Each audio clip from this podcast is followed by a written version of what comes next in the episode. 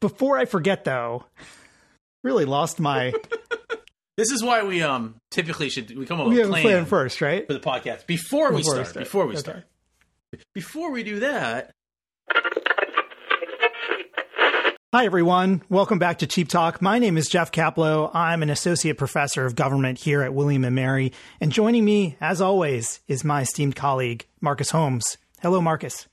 hi Jeff, how you doing? I'm doing very well. Just a couple of things I wanted to take care of off the top here. First, I want to uh, just thank everyone who's visited our store at cheaptalk.shop and have purchased t shirts or stickers or mugs. We do appreciate it. If you haven't checked it out yet, please do. Again, the URL cheaptalk.shop. Check that out. Let us know what you think if there's anything else you'd like to see there. But we appreciate everyone doing their their holiday shopping. I am the um, proud recipient of a Cheap Talk wordmark T-shirt that has just the words Cheap Talk in the corner, and uh, I really like it. I'm excited to kind of break that out, wear around town in Williamsburg, and and get up nods from all the listeners who who know know what we're talking about.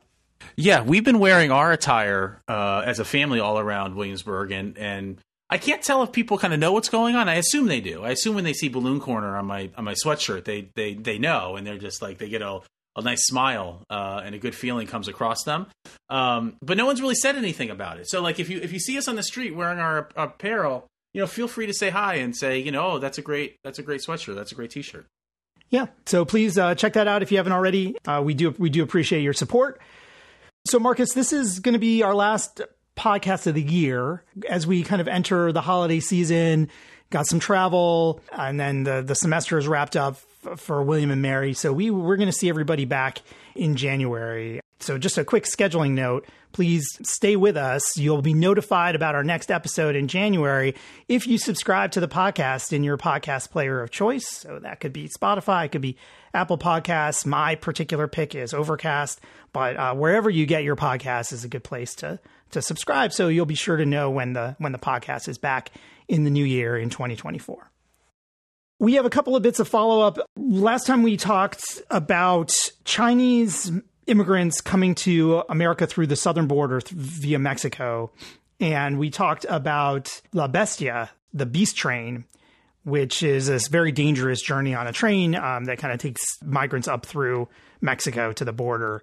And we had a couple of pieces of follow up. Listener Brian from Tucson, Arizona, recommended for for those who are interested in the subject, recommended a book called The Beast: Riding the Rails and Dodging Narcos on the Migrant Trail by Oscar Martinez. I will put a link in the show notes to that. That's a was an award-winning book about this train and about the journey of migrants through Mexico. Jeff from Ellicott City, Maryland, no relation, Jeff, recommended a documentary called La Bestia, 2005 documentary by Pedro Ulteras, which I have not seen but comes recommended by at least one listener. So I'll put a link in the show notes to that as well. So for those interested in more information about this kind of migrant journey through Mexico and the the, the dangers and and the moments of humanity that that occur um, on this journey, you can check out that book and that movie you know, there's a lot going on in the world. As usual, we have things continuing to escalate in the Israel Gaza conflict. We have some maybe some daylight between the Biden administration and uh, Israel's Netanyahu administration about both the conduct of the war and the post-war situation in Gaza. What will be the the ultimate way to settle settle this conflict? Ukraine's president Zelensky was visiting Washington D.C talking to Congress people uh, seeking funding for uh, U.S. funding to support the war against Russia. The funding for Ukraine, of course, is caught up in a partisan battle in Congress over border security and funding for changes on the border and some policy changes on the border. So there was there was that visit.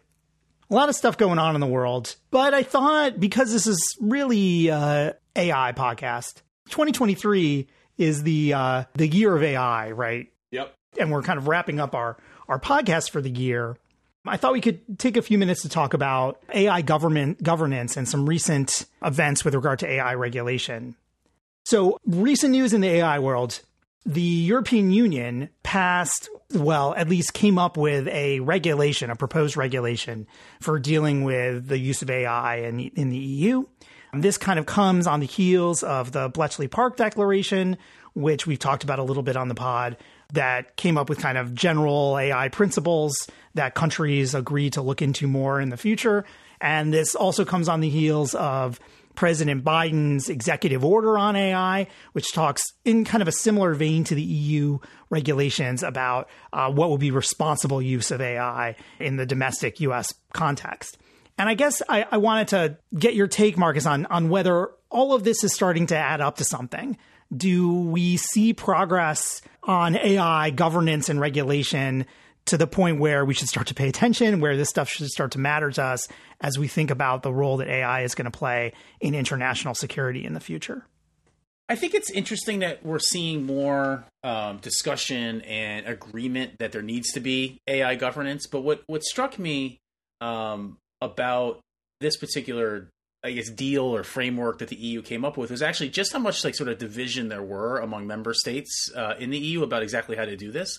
Um, so the story, one of the stories that I was looking at was talking about how um, some of some EU members, you know, sort of from a from a privacy perspective, think that there needs to be a lot done uh, to regulate something like ChatGPT or other kind of AI AI models, particularly if we start seeing things like facial recognition being used increasingly, um, ways to kind of connect, you know, things that are happening on the on the internet to actual people, uh, and maybe you know sort of use AI models to kind of determine who somebody is based on things that they're saying or or pictures that they've taken or something like that. The EU, I think, is rightly kind of worried about the privacy concerns uh, that would would come from that, and they've had privacy concerns about just like the internet more generally. Uh, for a long time, so that's not surprising that that would be their focus.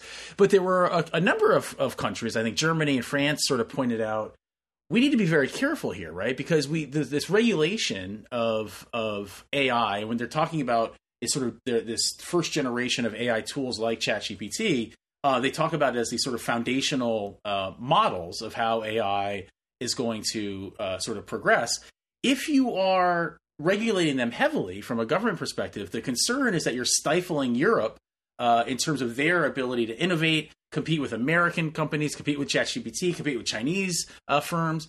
And so when when you have this sort of industry or set of industries that are kind of at a high growth moment but still relatively early on, there's this worry like if we if we don't regulate, then we're gonna have all these problems presumably and, and privacy issues. If we do regulate at the EU level, uh, one of the things might that might happen is that we get left behind uh, because there's gonna be other countries that don't have those same exact regulations or might have looser regulations, uh, and so therefore they're gonna they're gonna benefit in in sort of IPE terms, this is sometimes talked about as like the race to the bottom, right? Like the the thing that was was big in the 1990s was you know these debates about sort of offshoring or outsourcing of manufacturing, uh, and it's it's kind of a similar type of, of of argument, right? It's like, well, if I regulate um, my own internal sort of outsourcing uh, uh, ethics and morality, and make you know sweatshops not not uh, be able to be uh, made, that's fine. But the consequence is going to be there's going to be other countries out there that are going to adopt other types of regulations that are more lax. And the, the result of that is that companies are not going to go to my country. They're going to go to some other country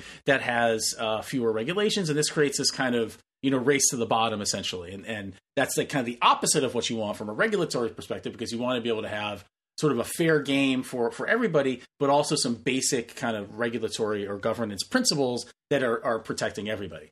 So like I see this sort of as a similar type of situation where countries are, are very much worried about regulating AI, but they don't want to do so in a way that's going to encourage um, companies to take their their assets and their brain power uh, to other countries and and benefit, and then China or, or another country that has perhaps lax or more lax regulations will be able to eventually be a, a dominator in the industry and, and, lead on this. So I think the EU is is sort of suggesting that that a lot of us would agree we need to have some type of regulation, we have some type of governance, but we need to do so in a way that's not just going to create this sort of race to the bottom effect where you have other countries just kind of open things up and allow allow anything to happen. So to answer your question, I, I, think it's still a little early. I think there's still like you know questions that are going to be you know, discussed. But I am kind of heartened by the idea that the EU is having these discussions. The, the United States is having these discussions in Congress and elsewhere.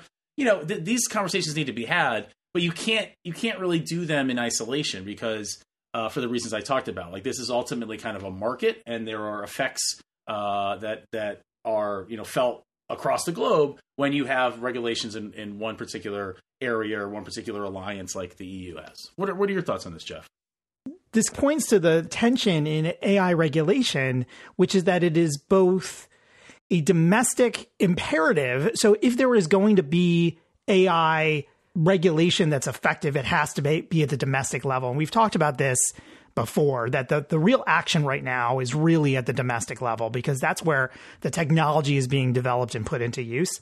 And so there must be this kind of national level, or I guess in the EU, regional level legislation or regulation to, to deal with the potential challenges of AI from a from a privacy perspective, from a security perspective, uh, other perspectives but it but it's at the same time what you're pointing out is that it's not enough, right? There also needs to be international cooperation when it comes to AI regulation. Otherwise, it's not going to be effective. And part of the reason that it's difficult to regulate this on solely the domestic level is because of these fear of competition that you don't want to put your country at a competitive disadvantage. And so in that way, it does have parallels with other kinds of international agreements like like international labor agreements or environmental regulations that try to level the playing field between countries that are engaged in these pursuits without giving a country a particular advantage but still allowing regulators to protect against some of the negative consequences of these technologies. So the, there there has to be kind of both levels. And right now we're seeing the domestic side without really the international side and I, you know, we've, we've seen some attempts at, at international cooperation, and the Bletchley Park meetings are one of these attempts. But as we've said before, the, for for now, the kind of focus of attention really is at, at the domestic level, and we'll see how these regulations shape up. The EU ones are really in a preliminary stage. We don't know what the actual regulations will look like. What we know is kind of a general description of what they will be, but the specific language will be fought over and then will need to be approved by uh, all the EU bodies before ultimately being put into law. But this is, you know, a multi-year timeframe that we're on before we see the effects uh, of this regulation. Right, and and the other thing too is, and we've talked about this before on the on the pod, but it's worth pointing out. You know, the the international component of this, of this is going to be very difficult. It seems to me. Um, it's one thing to say domestically, like, okay, we have a handle on our technology, we have a handle on, um, you know, how we think we should do this, despite the fact that AI, uh, you know, sort of advances rapidly. And so I'm, I'm actually kind of skeptical that even at domestic levels, like states are going to be able to like come up with effective regulatory mechanisms. But be that as it may, let's assume that they can for a second. The other, the other, you know, sort of issue here is that AI is a little bit different than other, you know, sort of products or commodities or services in the sense that they are linked to security and geopolitical kind of issues, right? So, like, if you have AI as a strategic asset, like you think that AI is important for your national security, you're going to be unlikely, I think, or unwilling to share uh, or collaborate on that information, right? Because it's, it's, it's part of your national security. So I think what we're going to end up seeing is this sort of um, uh, balance between global the, the, need for global cooperation, the need for um, regulation at the international level that most states are going to recognize, but varying national interests. Um, and when it comes to sort of having a strategic advantage over another, that might be an area where it becomes really hard to have uh, agreement because you're holding back. You know, it's not, it's not necessarily the same thing as sort of free riding, but it is sort of like a, a type of a collective action problem where you have, you know, this sort of like incentive to not share everything that you you you you know would be beneficial to a regulatory regime because you want to hold something back for your national strategic interests or you want to hold something back because you think maybe the United States is or you think the EU is and all that kind of stuff goes on too. So I think it's it's one thing to to do this at the domestic level. Achieving it at the international level is just, uh, you know, I think a whole whole different kettle of fish. Not unlike in some ways the climate change, uh, which we're going to talk about in a second. I think because that too was sort of like one of these issues back you know in the, the past couple decades that we've, we've realized it's one thing to sort of pass domestic uh, regulations and, and legislation about you know carbon or cfcs or whatever to do it at the international level uh, becomes much trickier. The challenges are slightly different. It's not really about strategic interests necessarily but economic interests certainly are are a part of that. So i think like like many uh, sort of you know, international regulation uh, and governance issues, this is going to be a very tricky one moving forward, and I don't expect it to be solved anytime soon. Yeah, I agree. I've been reading a number of pieces about the prospects for global AI governance and some kind of international agreement that would regulate, moderate, restrict the spread or use of AI in the world. And what struck me from from reading some of these is the over reliance on a single historical analog Mm. And that is the Nuclear Nonproliferation Treaty. Something you know a little something about. You know, I'm, I'm maybe working on a piece on this, so I have some I have some thoughts. My feeling is that the Nuclear Nonproliferation Treaty, the NPT, is not a great analog for AI for, for a number of reasons. The NPT, for those who haven't heard me talk about this at length before, is an agreement where the countries that had nuclear weapons when this agreement was signed get to hang on to their weapons, but they're going to work toward a world free of nuclear weapons. And all the countries that didn't have nuclear weapons when this agreement was signed agree kind of not to get them. And so it's a treaty that restricts the proliferation of nuclear technology, the spread of nuclear weapons technology to, to countries that didn't already have nuclear weapons. And so people have proposed that we could do something similar for AI. We could say, let's all get together and agree that we're not going to have AI used in this capacity in the world, or we're not going to develop this technology further. And I think there are a number of differences from the nuclear case that make the NPT analogy fraught and make me skeptical that we're going to see a an AI PT, uh, an AI non-proliferation treaty. And so, I, I, mean, I can run through a few of these Marcus I'm interested in if you have other ideas about this this analogy. But you know, so the first thing that strikes me and something we've talked about here before is that AI development, technology development, is led by the private sector in a way that nuclear weapons technology development was not. Now, there are some dual use parallels between AI and nuclear technology in the sense that the same technology used for civilian nuclear power can be used for nuclear weapons technology development. And AI has that flavor as well, and that we can use it both to write more effective limericks using ChatGPT, but also to target our uh, weapon systems on on other countries. So there there is a dual use nature to AI as well. But in terms of who's in the lead when it comes to developing this technology further, it's very clear that it's the private sector that is innovating in this space. It's not that the go- governments and militaries aren't trying to develop their own AI systems. I think they are, but I think it's at least my sense of the industry is that the private sector is out way out ahead. And and that creates challenges in, in terms of coming up with agreements that will regulate the private sector to prevent innovation, which is something that countries are kind of reluctant to do, and also that raise a lot of problems in democracies where private sectors have freedom to, to do what they want in, unless there's specific regulations that are put down on them. So I think that that adds to the challenge. If it's if it's the kind of thing where you're only restricting government behavior, then you it's almost a simpler problem than than it is when you're in this current situation. Another difference is that nuclear has very high startup costs compared to software, compared to, to AI development. And it's not that that building a large language model is cheap or easy. It's not. And it's taken OpenAI years and years and well, not years and years, but a long time to develop the data that underlies the large language model that is ChatGPT. So there's there are high startup costs, but nothing compared to the physical plant startup costs that are related to nuclear technology, including like mining for particular minerals and um, distilling them and enriching them and and building nuclear reactors and all this stuff is much more capital intensive. And so because nuclear is that capital intensive, it means that there's something that can be restricted right? There's something that is that's difficult to spread that the world can kind of say, okay, don't sell this particular kind of uranium to other countries. But there isn't anything like that for AI, right? It's much more of an easier startup cost. And so to say, okay, this country, your private sector can't develop this technology is a much harder thing to actually restrict in practice.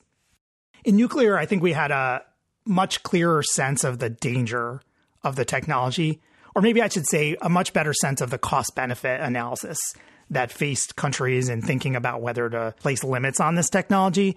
The countries understood what it meant to have nuclear weapons by the time the Nuclear Nonproliferation Treaty was was rolling along. We had seen these weapons used in war. And so we understood kind of the, the global danger of them, but also the potential benefit of them from a nuclear deterrence perspective and providing for the security of your own country. AI is a different world because the, the concerns over AI are, are both kind of very specific, like using facial recognition to better understand who everybody is and thus invade people's privacy. This is a concern expressed in the EU regulations. It's both very specific like that and also very vague and menacing, like the AI is going to take over and just destroy humanity in some kind of vague, unspecified way. And I think this makes it harder for the parties that would be involved in an agreement like this to see where they have common interests that would allow them to reach an agreement on restricting the technology because we don't really understand well how this technology is going to change the international security sphere. It's harder for countries to say, okay, it's in my interest to join this agreement. Expect because of that uncertainty, there'll be a broader set of views about what an appropriate restriction would be. It may be, for example, that there's more benefit to countries that have kind of less overall military t- capability. So, so maybe weaker countries benefit more from AI because it can kind of sub in for some of the capabilities that richer states have. That's one possibility. And in a case like that, you wouldn't expect countries to be willing to get on board with restricting the spread of the technology because they stand to benefit from that technology. So figuring out like who who stands to gain is like a key component to putting together these international agreements. And I just don't know the answer when it come when it comes to AI.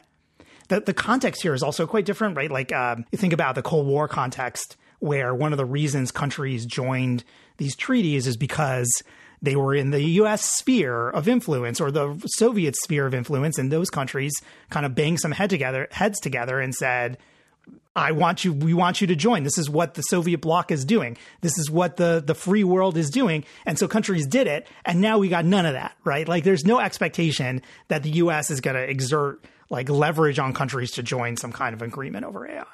And then the last piece of this that I think is different and, and is kind of important is that this is like a really tricky thing to verify or enforce. Let, us say there was an agreement that was like, okay, you're not going to use AI for targeting of your nuclear weapons. We'll make an agreement. I mean, that strikes me as a reasonable agreement to keep AI out of AI out of our nuclear weapons. But let's say we reached an agreement with other countries over this. Well, how do we know that they're abiding by that agreement? The way countries do nuclear weapons targeting is not like an open thing. So we'd have to come up with some mechanism for trying to verify that if we care about verification. I don't know. You know, I don't think there's anything inherently wrong with unverifiable agreements. Like that can be a reasonable thing to do.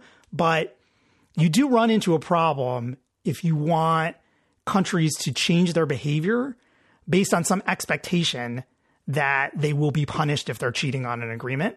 And in a case like this, where there's like no way you would know whether countries were using this technology in a way that was forbidden by an agreement, you wouldn't expect anyone to behave differently based on the agreement. You'd be like, all right, well, look, we signed this agreement saying that we're not going to do this thing. But since we don't know if anybody else is abiding by that agreement, we're just going to go ahead and do this thing because there's no trust that we can put in an agreement that's unverifiable and unenforceable. And so I think in nuclear, there were like very clear signs that a country was cheating. It's sometimes hard to find those signs, but they're at least if we found them, we know what they mean. But in in AI, it's hard to imagine what the signal would be that showed that the agreement was being effective or not. And that I think is a big problem for any kind of an international international agreement like this. So for all these reasons, I think like it's really hard to imagine a a non-proliferation treaty the kind of the kind that we had for nuclear weapons taking hold in the world of AI. well, Jeff, as usual, when it comes to nuclear weapons, you you spark right up, and you know, I I I wish the listener could see that just the joy in Jeff's face right now, his eyes. You know, there's so much like you know brightness and energy. Like you, you never see Jeff like this. This is this is great. Well, now I don't have to write this thing up because I just I just gave you the oral presentation version of this of this paper. This is good. Yeah, yeah. Now somebody's going to go rip you off and, and publish it. That's fine. That's fine. Save me some time. Yeah, I mean, unfortunately, I don't, I don't, I, I, I find very difficult to even, you know, poke any kind of holes in what you're saying. I mean, I think the only thing I'll say for the listener, um, and this is this is my view anyway.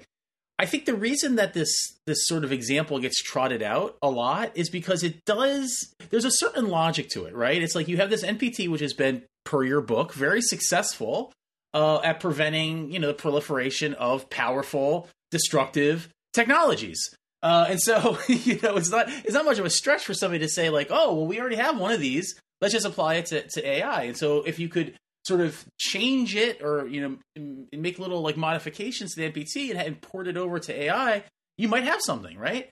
Um, it's also nice because the NPT does have this kind of like balance between preventing the misuse of nuclear technology on the one hand, but also promoting peaceful use, right? So they've kind of have this this mechanism for dual use, and and so if AI is going to be very similar, so like that works too. The NPT has these these verification mechanisms, so if you're worried about verification, you're like, okay, this is all built into the thing. This is great. So like it, it makes sense that people would look at this, and I think it also kind of shows that there are not that many other kind of viable alternatives when it comes to like frameworks like this, right? You can think about climate change as potentially one of them. You can think of other sort of regulatory uh, frameworks that are more specific you know either types of technology or or you know in trade for example. Like there's there are other things that you could kind of like point to other examples but none of them fit particularly well. And so it, it might be the case that the npt is actually like our best ill-fitting kind of like metaphor or or framework or whatever for ai and in some ways that's kind of sad because we don't have anything else to really turn to uh, and it's problematic for all the reasons that you're you're talking about. So it might be that states can come together and say, let's let's use NPT as a baseline. We got all these challenges that we need to figure out, uh, and we'll make changes to NPT based uh, and port it over to AI, and, and we'll figure these things out. I think, like you, I'm kind of skeptical that that's that's going to work. Uh, it might be the case, and I know there are people working on this, that we need to come up with a brand new kind of framework, something that we haven't thought of before, something revolutionary, uh, and that's that's fine. Maybe that's what we need to do that's going to be very difficult uh, as well. So for all of the reasons that we just, you know, you went through for the last 20 minutes, I, I completely agree. Governance in AI at the international level is just going to be very, very tricky.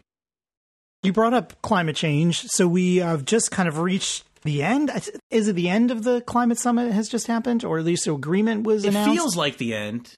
Yeah, I'm not sure when the official conference ends, but it feels kind of like the culminating announcement was made. So we we have a an outcome from this from this meeting that depending on who you believe is either a huge advance or absolutely nothing ha- has been agreed to. So this is uh, definitely a it's it's interesting to see the different ways that different parties have kind of spun the outcome that we see this agreement that was reached at the at the meeting.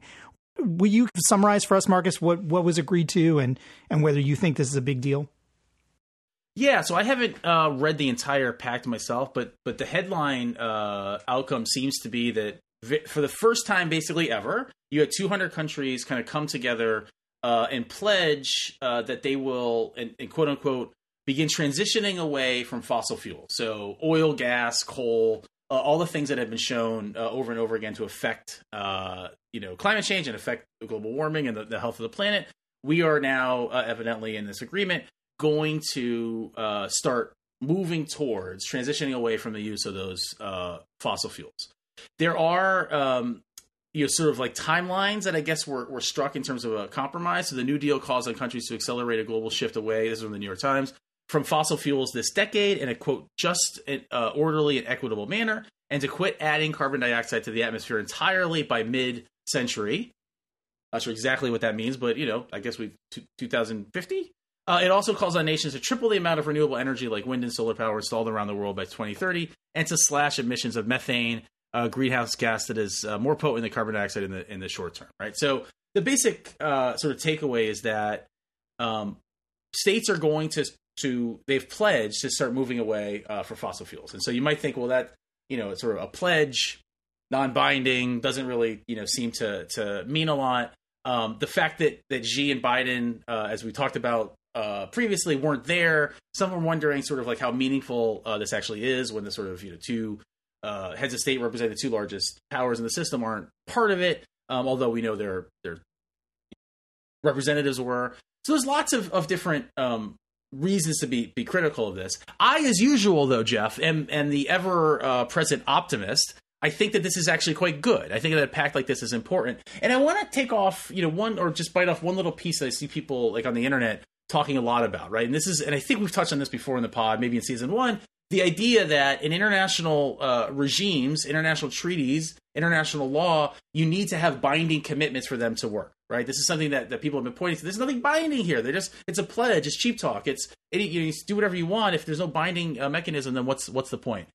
And there has been, you know, a lot of research by David Victor and other people sort of pointing out that, look, actually binding agreements precisely because they're binding are very hard to get and they're very hard to follow through because you need to have all of these you know sort of domestic constituencies on board. You often need to pass the, the legislation internationally at the domestic level. This is actually really tricky to do. And as a consequence if you have a binding agreement it tends to actually lower rather than raise the sort of like benefits because states are only going to commit to what they actually think they can deliver on because it's binding and so, in some respects, in some ways, it's actually better to have non binding agreements where states can actually, you know, kind of shoot for better outcomes and not have to be held to the thing that the very small thing that they were, were saying that they could do. And then they can forget about it. They can say, well, we met our binding commitment and we're done now.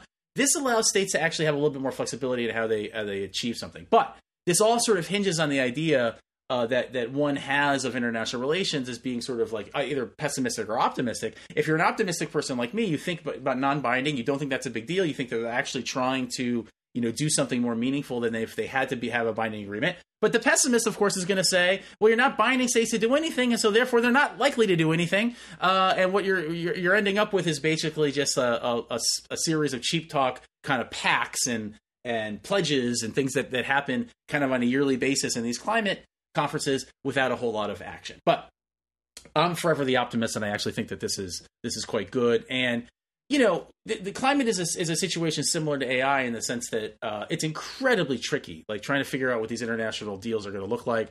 All kinds of national strategic interests uh, for many different types of states to not want to engage uh, in climate change legislation. We, we could, you know, we've all gone through the the list of these in the past.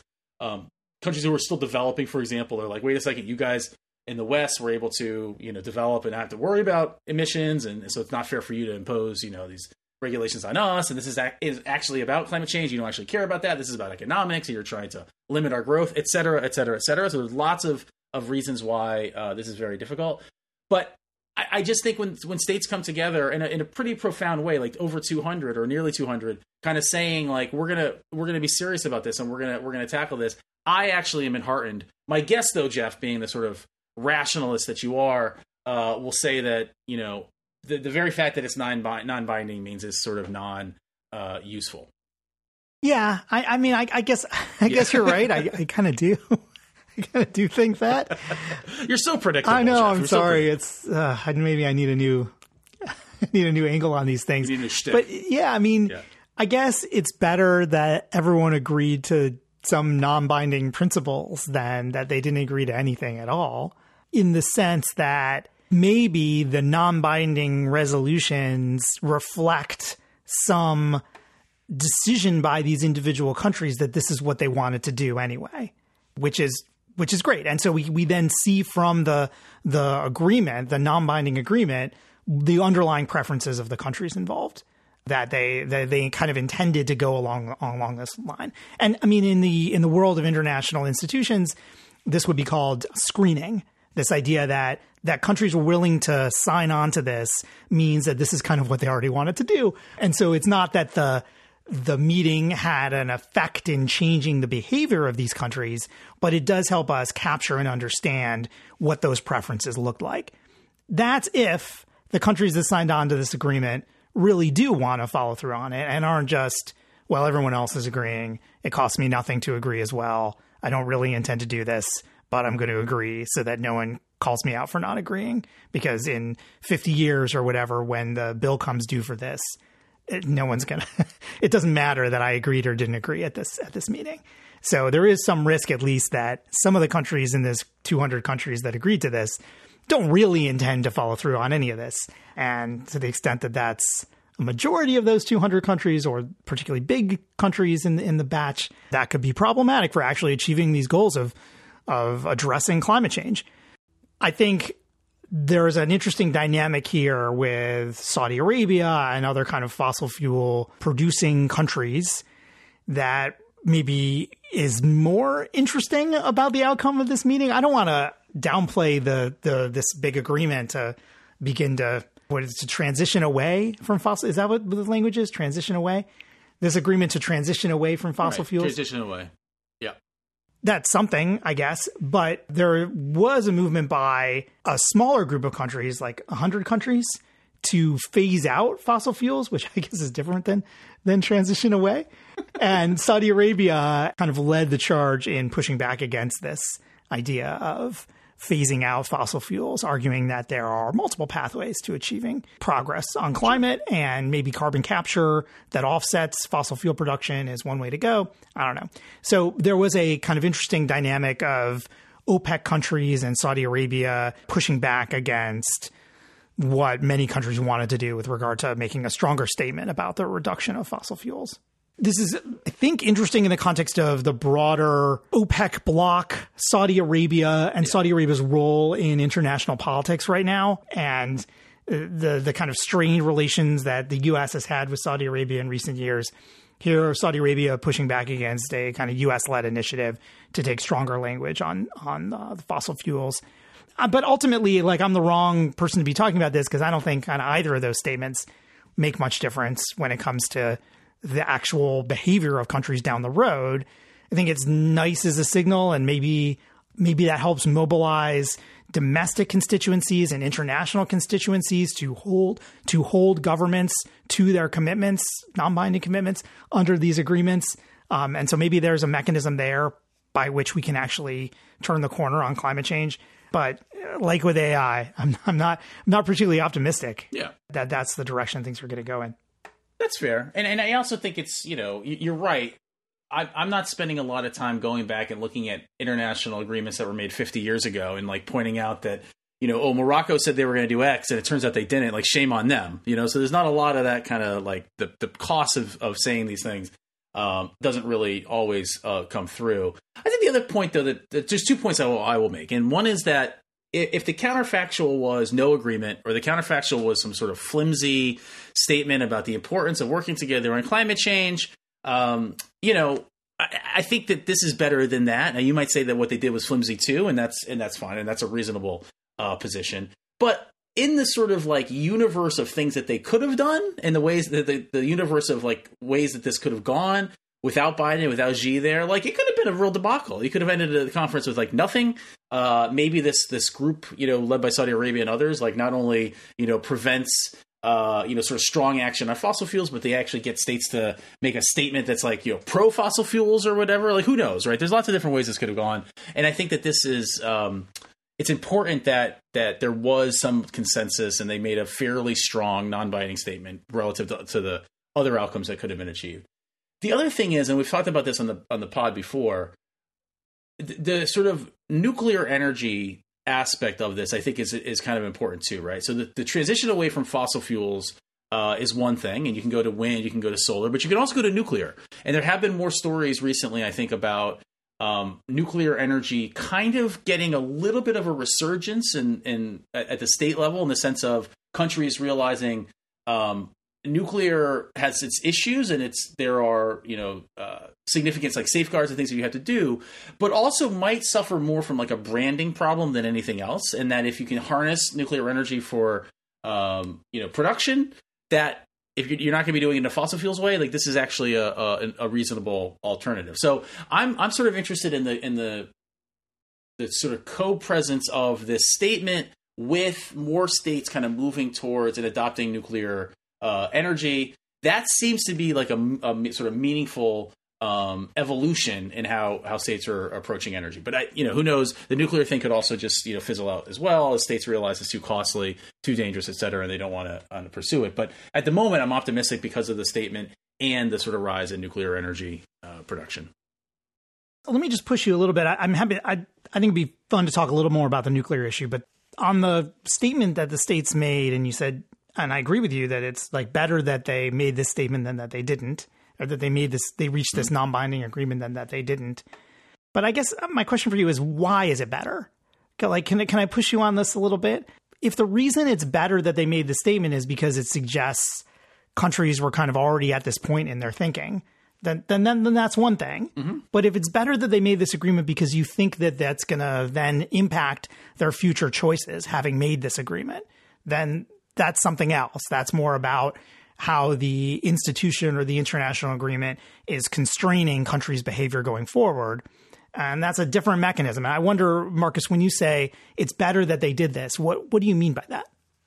I think it's uh, a couple different things. So I think it's the idea of consensus on the moving away from fossil fuels, right? So I think it's it's useful for the international system to have this um, idea that, for the most part, countries are aligned in the idea that we're going to get rid of or move away from from fossil fuels, which seems like a more specific claim uh, and a more specific idea than simply like working on climate change or trying to reduce emissions or whatever. So I think I think from a from ideational perspective, like the statement itself is is productive. Like you're saying, like we've done something now that's historic that we've never done before, and I think that that has sort of ideational positive effects. I think you're right. It's less it's less useful or important from like an institutional like what does the institution do perspective? Because i think you're, you're probably right that a lot of these countries were fine with with saying that they were going to you know move away from fossil fuels i mean the united states has already been, been essentially doing this. Biden has said in his, in the campaign and and you know we're gonna we're gonna try to move away from fossil fuels. We're gonna have more energy you know more solar energy more wind and all that kind of stuff. So i think that that is um, important the other thing that i think we didn't talk about where it could be important too is if you're thinking about this in terms of like economics or like the market that's kind of out there, like you're the, the international system, the world is basically saying like, you know, we're we're going to have less tolerance for or less use for fossil fuels, right? And so if you're a car manufacturer, if you are uh, somebody that makes a an engine that you have to make a decision tomorrow. You know, am I going to make this a traditional sort of combustion fossil fuel based engine, or am I going to do it through solar, wind? Maybe you don't change based on this you know statement that you read in the New York Times, but it is kind of a signal to to manufacturers and the and the economy more more generally that maybe we are going to see a shift here. And so decision making at the sort of local level might be affected in some way by the realization that fossil fuels aren't going to be here uh, forever. The fact that Saudi Arabia was trying to prevent this from happening is an indication that they're kind of worried about it. Like you might you might say, all right, uh, well, this is a meaningless statement. It's non-binding. Who cares? Well, Saudi Arabia cared, and and there's other countries that were sort of you know going along with them also cared. And so you might ask, well, why do they care? Well, presumably they care because they want to continue to sell oil. They want to continue to have a, a high profits from fossil fuels. So they they might have the intuition that this does something right? This does something economically to them. This does something to to potentially go against their interests, and so they wanted to, to stop it. So, so when I talk about the counterfactual, like it's interesting to me. Is like they could have, they could, there could have been no statement. There could have been nothing at all. The fact that there was a statement that a group of countries, you know, kind of didn't like and tried to prevent from happening, I think is is a signal of something important. I think it's I think you're right that it's hard to kind of put your finger on exactly what that is. The closest thing I can I can make is this sort of economic market argument. Um, but it seems like something happened because there was this contestation and it and it got pushed through anyway. So I don't know. I'm like again, it's these are hard to it's hard to sort of show like the exact kind of like you know causality here and whether the state preferences were X, but but actually you know the this institution changed them to be Y or whatever. I agree with you on all that, but I think I think this is historic and I think it's it is uh, potentially quite meaningful. It's interesting that you bring up the nuclear weapon, the nuclear piece of this, nuclear energy piece of this, because while this this meeting was going on, I was at a conference in in DC talking about the 70th anniversary of President Eisenhower's Atoms for Peace speech that led to the Atoms for Peace program, which was an initiative in the 50s that gave nuclear technology to countries that didn't have it, peaceful nuclear technology, so that they could to reap the benefits of the of the atom of the atomic age. And this these were small and sometimes not so small nuclear reactors. And the idea would be to spread this peaceful technology, help countries meet their energy needs, what was then seen as a very inexpensive way, and spread the the good side of the nuclear setup rather than the scary nuclear weapon side that was also being developed by a bunch of countries at this time. So, Atoms for Peace was very important initiative in US policy, but it had this controversial it was controversial from the start because along with giving countries this peaceful technology, you're also giving them the seeds of a nuclear weapons program if they decided to subvert that technology for, for their own purposes. And so now when we think about nuclear energy in the context of climate change, there's the, still this problem that spreading nuclear technology, nuclear energy technology also means spreading the dual use nuclear weapons technology. And there are things that countries and companies that that build these reactors can do to make the reactors more resistant to proliferation. They can make it harder for countries to take what they have in a civilian power context and turn it into something they can use in a military context. But there's always this dual use nature of nuclear technology. And so when we think about ramping up nuclear energy, it's something that we have to worry about. And, you know, I think a lot of folks who work on the nuclear side really believe that nuclear energy has to be one of the parts of the solution to climate change, solution for, uh, for addressing climate change. Be- because we just don't have enough capacity elsewhere. And nuclear is proven. We know it works. We know we can ramp it up and we can actually create quite a lot of non carbon emitting energy through nuclear. And it's just a matter of managing the international security negatives and also some of the economic negatives because the startup costs, as we mentioned earlier in the pod, of, of nuclear energy are quite high.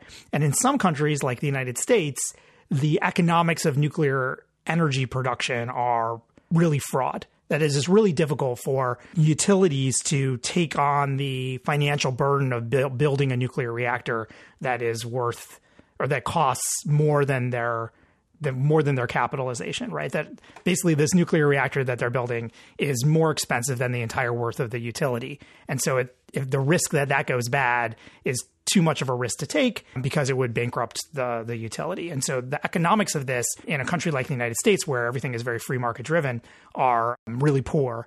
And it kind of takes countries that have a more um, that have a stronger government presence in energy provision to make these nuclear energy deals work because they can take on some of that risk that would otherwise go to a company and most companies are not willing to take on that kind of risk.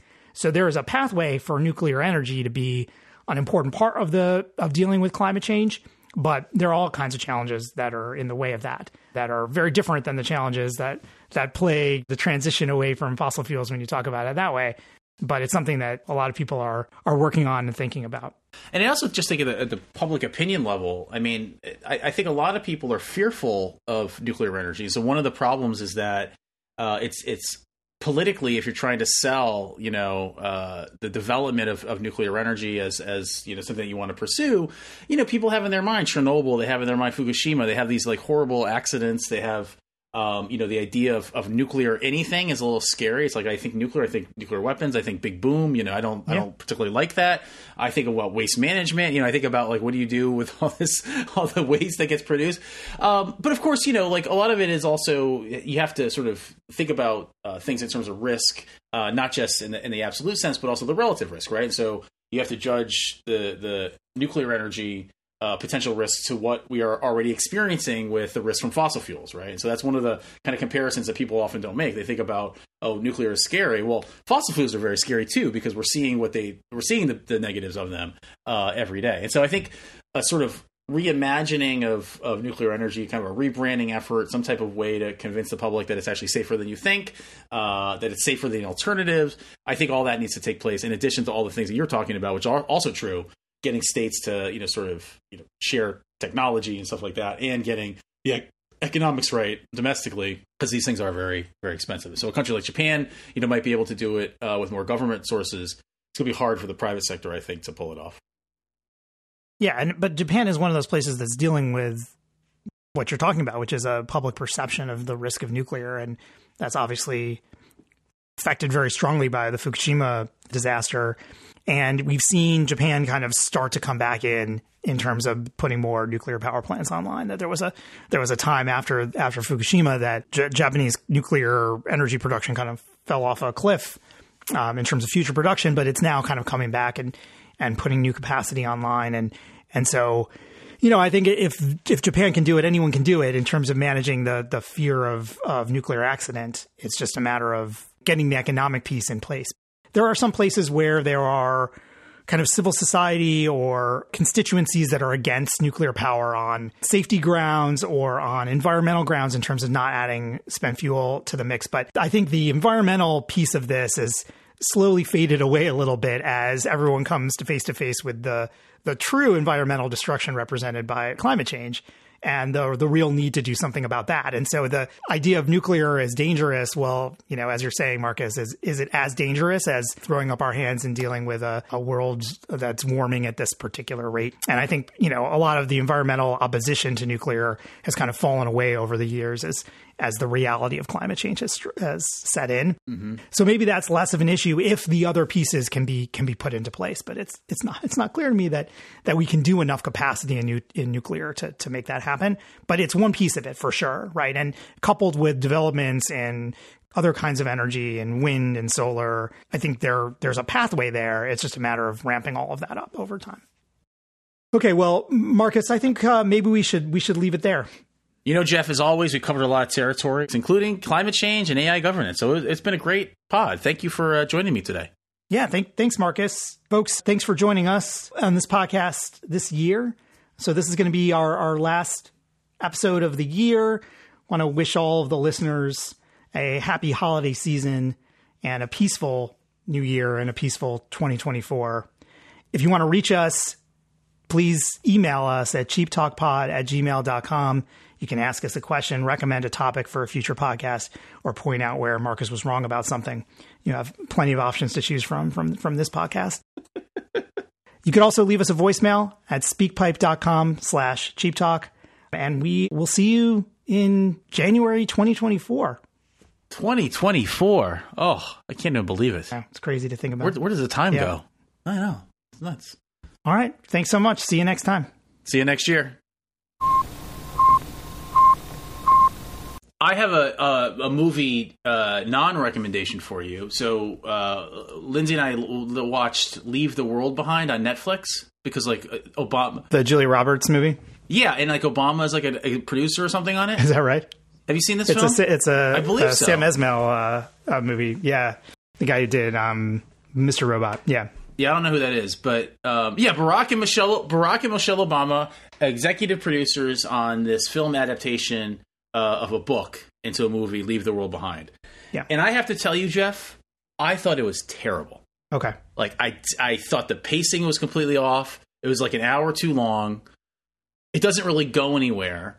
the The themes and the tropes are all well trodden territory you know it's sort of it's sort of kind of like a warning about ai in a way or technology or but it's like a muddled argument whatever it is um and it's it's sort of also about like coups and like the the idea of like a coup in the united states. Uh i think it's supposed to be like a warning. I just didn't get it. It was it was pretty terrible. Ethan hawke in that movie? Is that right? Ethan hawke is in that movie. He actually is a bright spot. Um yeah, he's great. and I'm not usually a big Ethan Hawke guy, but like I, you know, he was he was actually pretty good in that film. Generally speaking, do you trust Rotten Tomatoes or the IMDb uh, rating if you had to pick one? So I use Metacritic. Oh, Metacritic. Yeah. So uh, let me guess. That takes all of the critics and makes a like a one score. That's right. That makes sense. Let me see what the Metacritic says about this film that I just watched last night. It was awful. Leave the world behind. Sixty-seven. I mean, that's that's not bad. What's your what's your threshold? Like, what what does it have to be before you will watch it? I have kind of a sliding scale, depending on genre. I mean, I think for like a drama, I would want it to be over seventy. I will go lower yeah, for like certainly. a kind of stupid comedy because when you're in the mood for that, right? Yeah, that's funny. I think I my standards uh, for comedies are pretty low. My standards for action films are, are very high. Like I hate bad action movies. You know, like bad CGI or editing or whatever. What's the best action movie you've seen recently? Have you seen the Alfred Hitchcock film North by Northwest? I have. Yeah, that's that's a, a action film I've seen recently, and I enjoyed that very much. Okay. Yeah, I mean that's I don't know if a recent. Uh, I mean maybe you've seen it recently. It, yeah.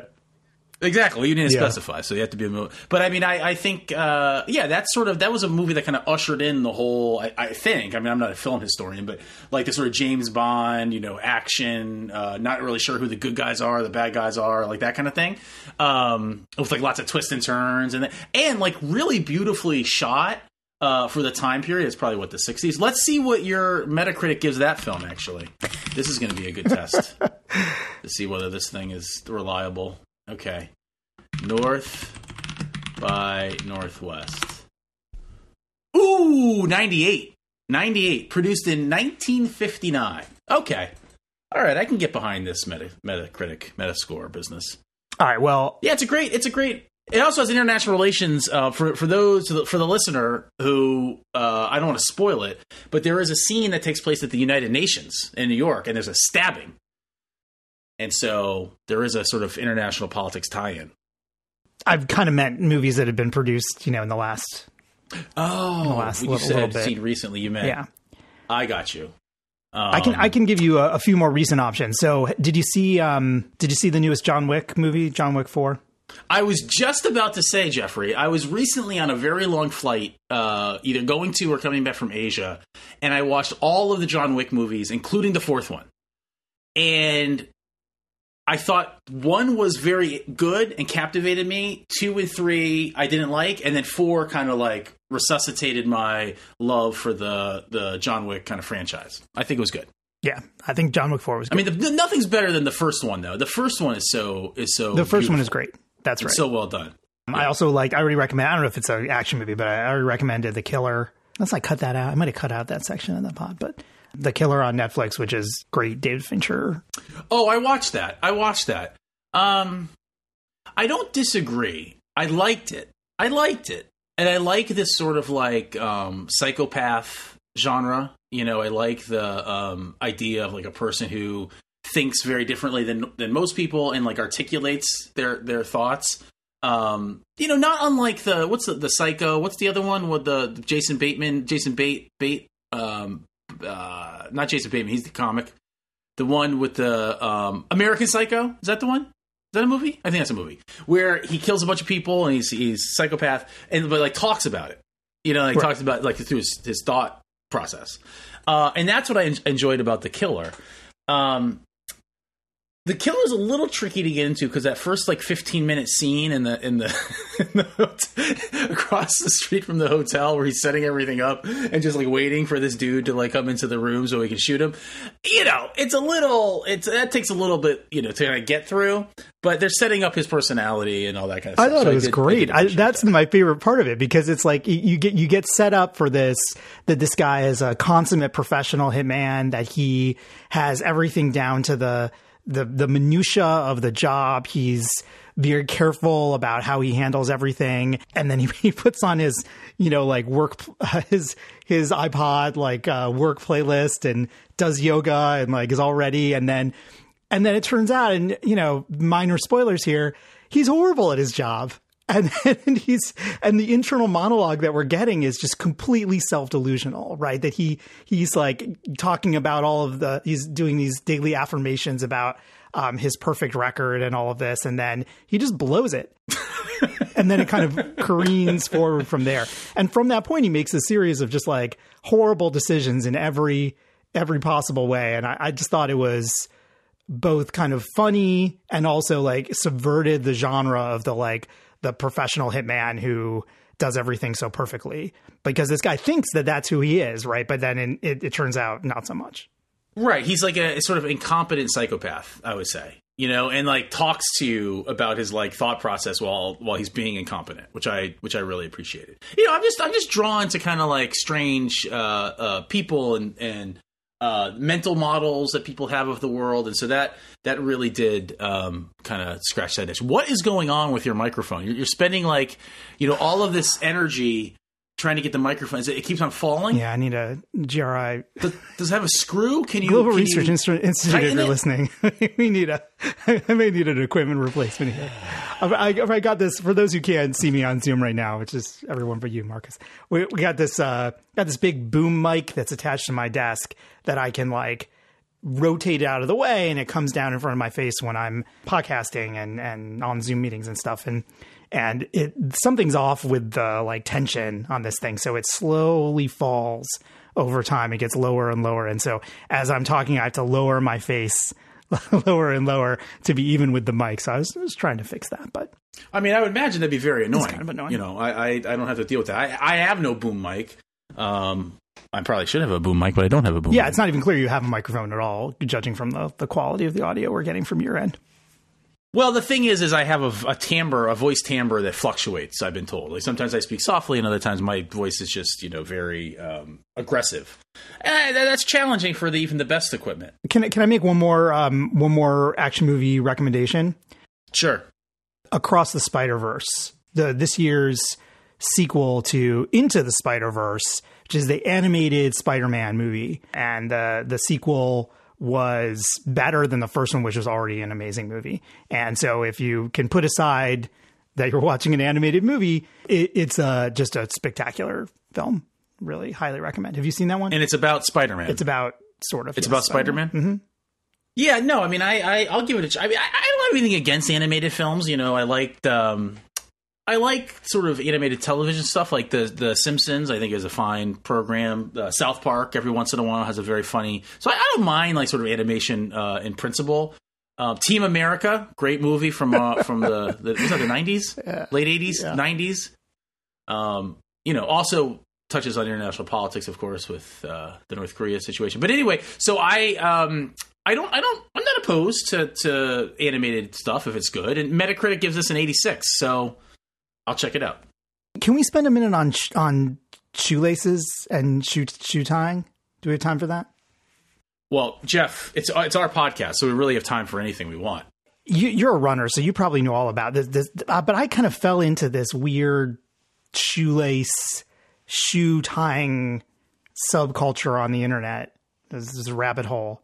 You fell into a, a shoelace and shoe tying subculture. Yeah, like apparently there there are a lot of ways to tie your shoes, Marcus. I'm not, not sure. That I'm not true. sure if you knew that, but um, the internet in its in its beauty has documented all of these ways and the pros and cons. Mm-hmm. And so I I started down this road because my daughter's soccer cleats have these very high eyelets for the for the shoelaces that are it turns out they're for heel lock. Do you know about heel lock? Heel, heel lock? lock? No, I don't know what heel lock is. so is. this is apparently no. a runner's thing. So I thought maybe you would you would know about this. Is this when you is this when you tie your laces like super like high and so like you don't you don't get movement from the I don't know what the bones in your foot are called, but like it sta- it basically stabilizes the sort of like top of your. I was about to show you on Zoom, but that, that's unnecessary. Like at your ankle, basically the top of your ankle is like sort of uh, compressed a little bit, and so like you don't get any movement from the I guess the heel lock part. Like the heel doesn't come up at all. Is that having anything to do with it? Right. It like keeps it keeps your heel back in the shoe, which prevents yeah. I guess some kinds of injuries if you're running. The the way you do it is you kind of uh, some running shoes have these kind of two eyelets, uh, one on each side that that's higher than the rest that kind of go up a little yes. bit, kind of into the ankle part rather than the the part where you're used to lacing your shoes. And what you're supposed yes. to do is you create a loop by going kind of directly up. So the right side eyelet, the top one goes into the one that's on the right that's a little higher, and the left goes into the one that's on the left that's a little higher, creating a loop exactly. Mm-hmm. Um, and let yep. the record show that Marcus is showing me his shoes on the screen. And then We'll put a picture the, in the in the, the yeah. uh, notes, the yeah. and then you then r- loop the laces back through those those loops that you've created and tie them normally. And what that does is that as the as there's pressure put on your normal laces from your running, it actually tightens around your ankle and keeps your heel where it is. So I tried it out on my daughter's shoes and it seems to work. It looks kind of cool. But what what what happened next was I so I'm on these websites now that are talking about how to tie your shoes properly, and it turns out that I've been tying my shoes wrong my entire life. Well, Jeff, first of all, I'm going to stop you right there. Uh, I'm going to dissent from the view that there's a right or wrong way to tie your shoes. I feel like if your shoes are not falling off and you're not tripping off your, over yourself, I feel like your method is is just fine.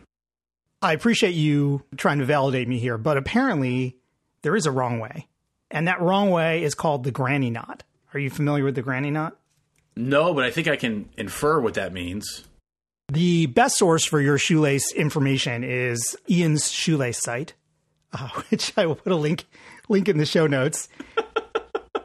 I love the website too. It's like it's right out of like HTML 1.0. It is. It's like it's, it's from the mid 90s. Things and, flashing at me and there's, yeah. there's banner ads and things are flashing and there's an under construction sign. Yeah, it's great.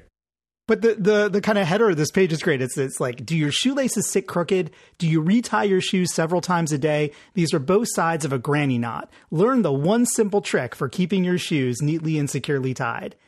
And it turns out that this is what I've always done. And it's, apparently it, it the, this is caused by a granny knot is caused by looping your first knot that you tie in the same direction as the second knot that you tie. And you know, when you tie your shoes, you do that first crossover thing, and then you do the loops that you tie into the second knot. Mm-hmm.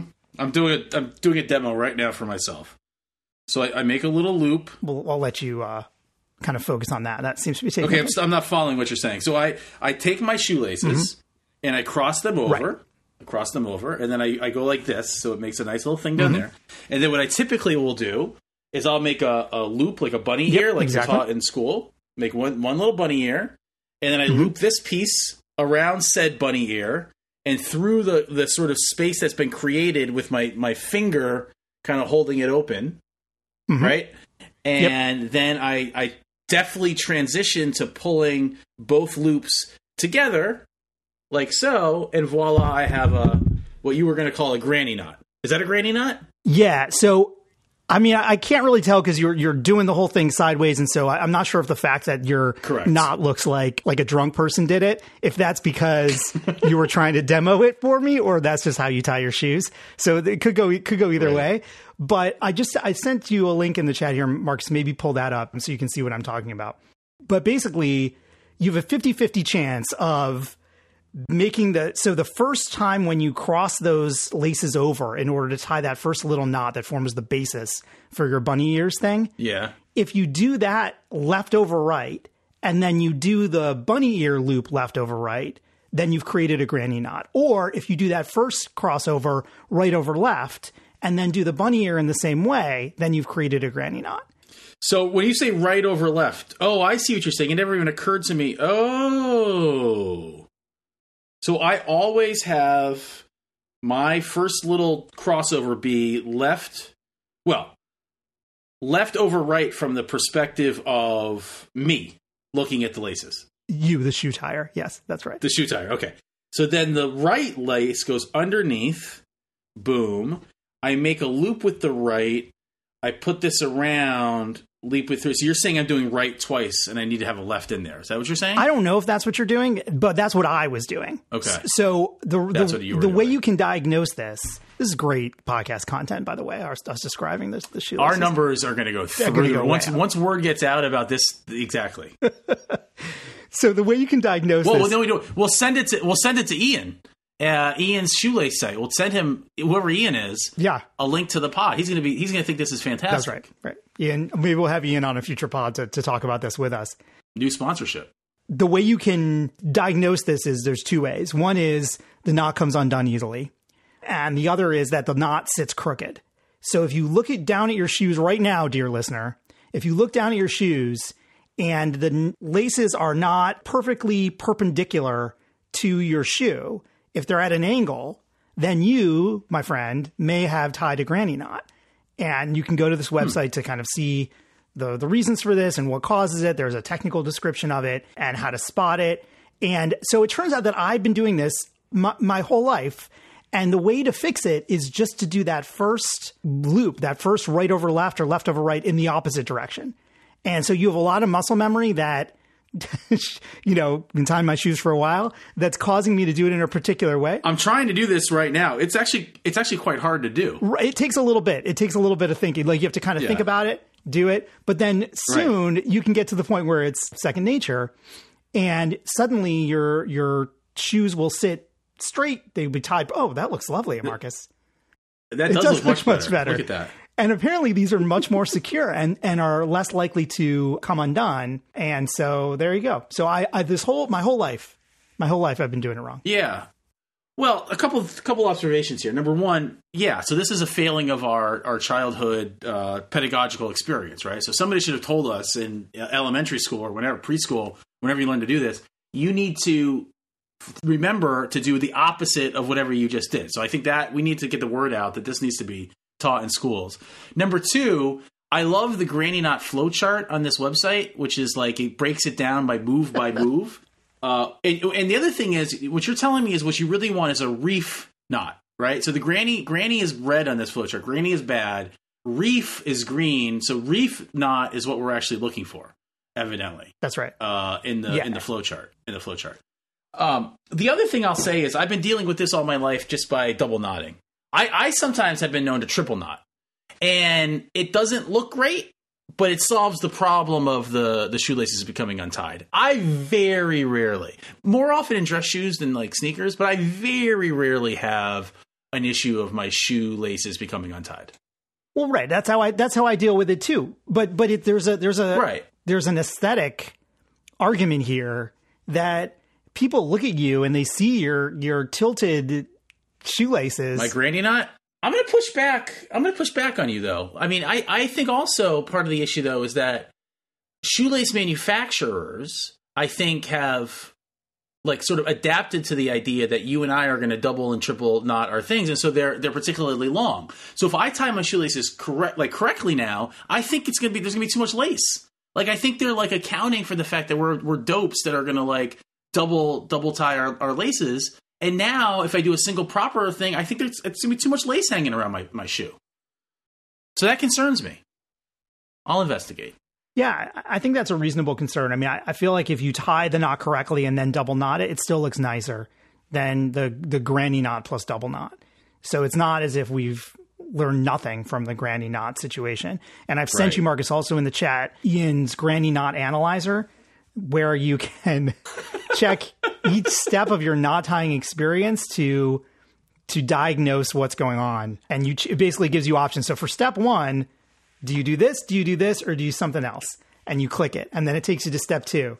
And so this will help you diagnose whether you really do have a granny knot problem. And part of Ian's motivation for this website is an educational mission. And so you mentioned the failure of preschool pedagogy in teaching us the correct way to tie knot, but this the the real audience for this information are preschool teachers and and parents that you have to show your kids how to do this. And who ties more shoes than preschool teachers and daycare providers right? I mean they're constantly having to retie these kids shoes.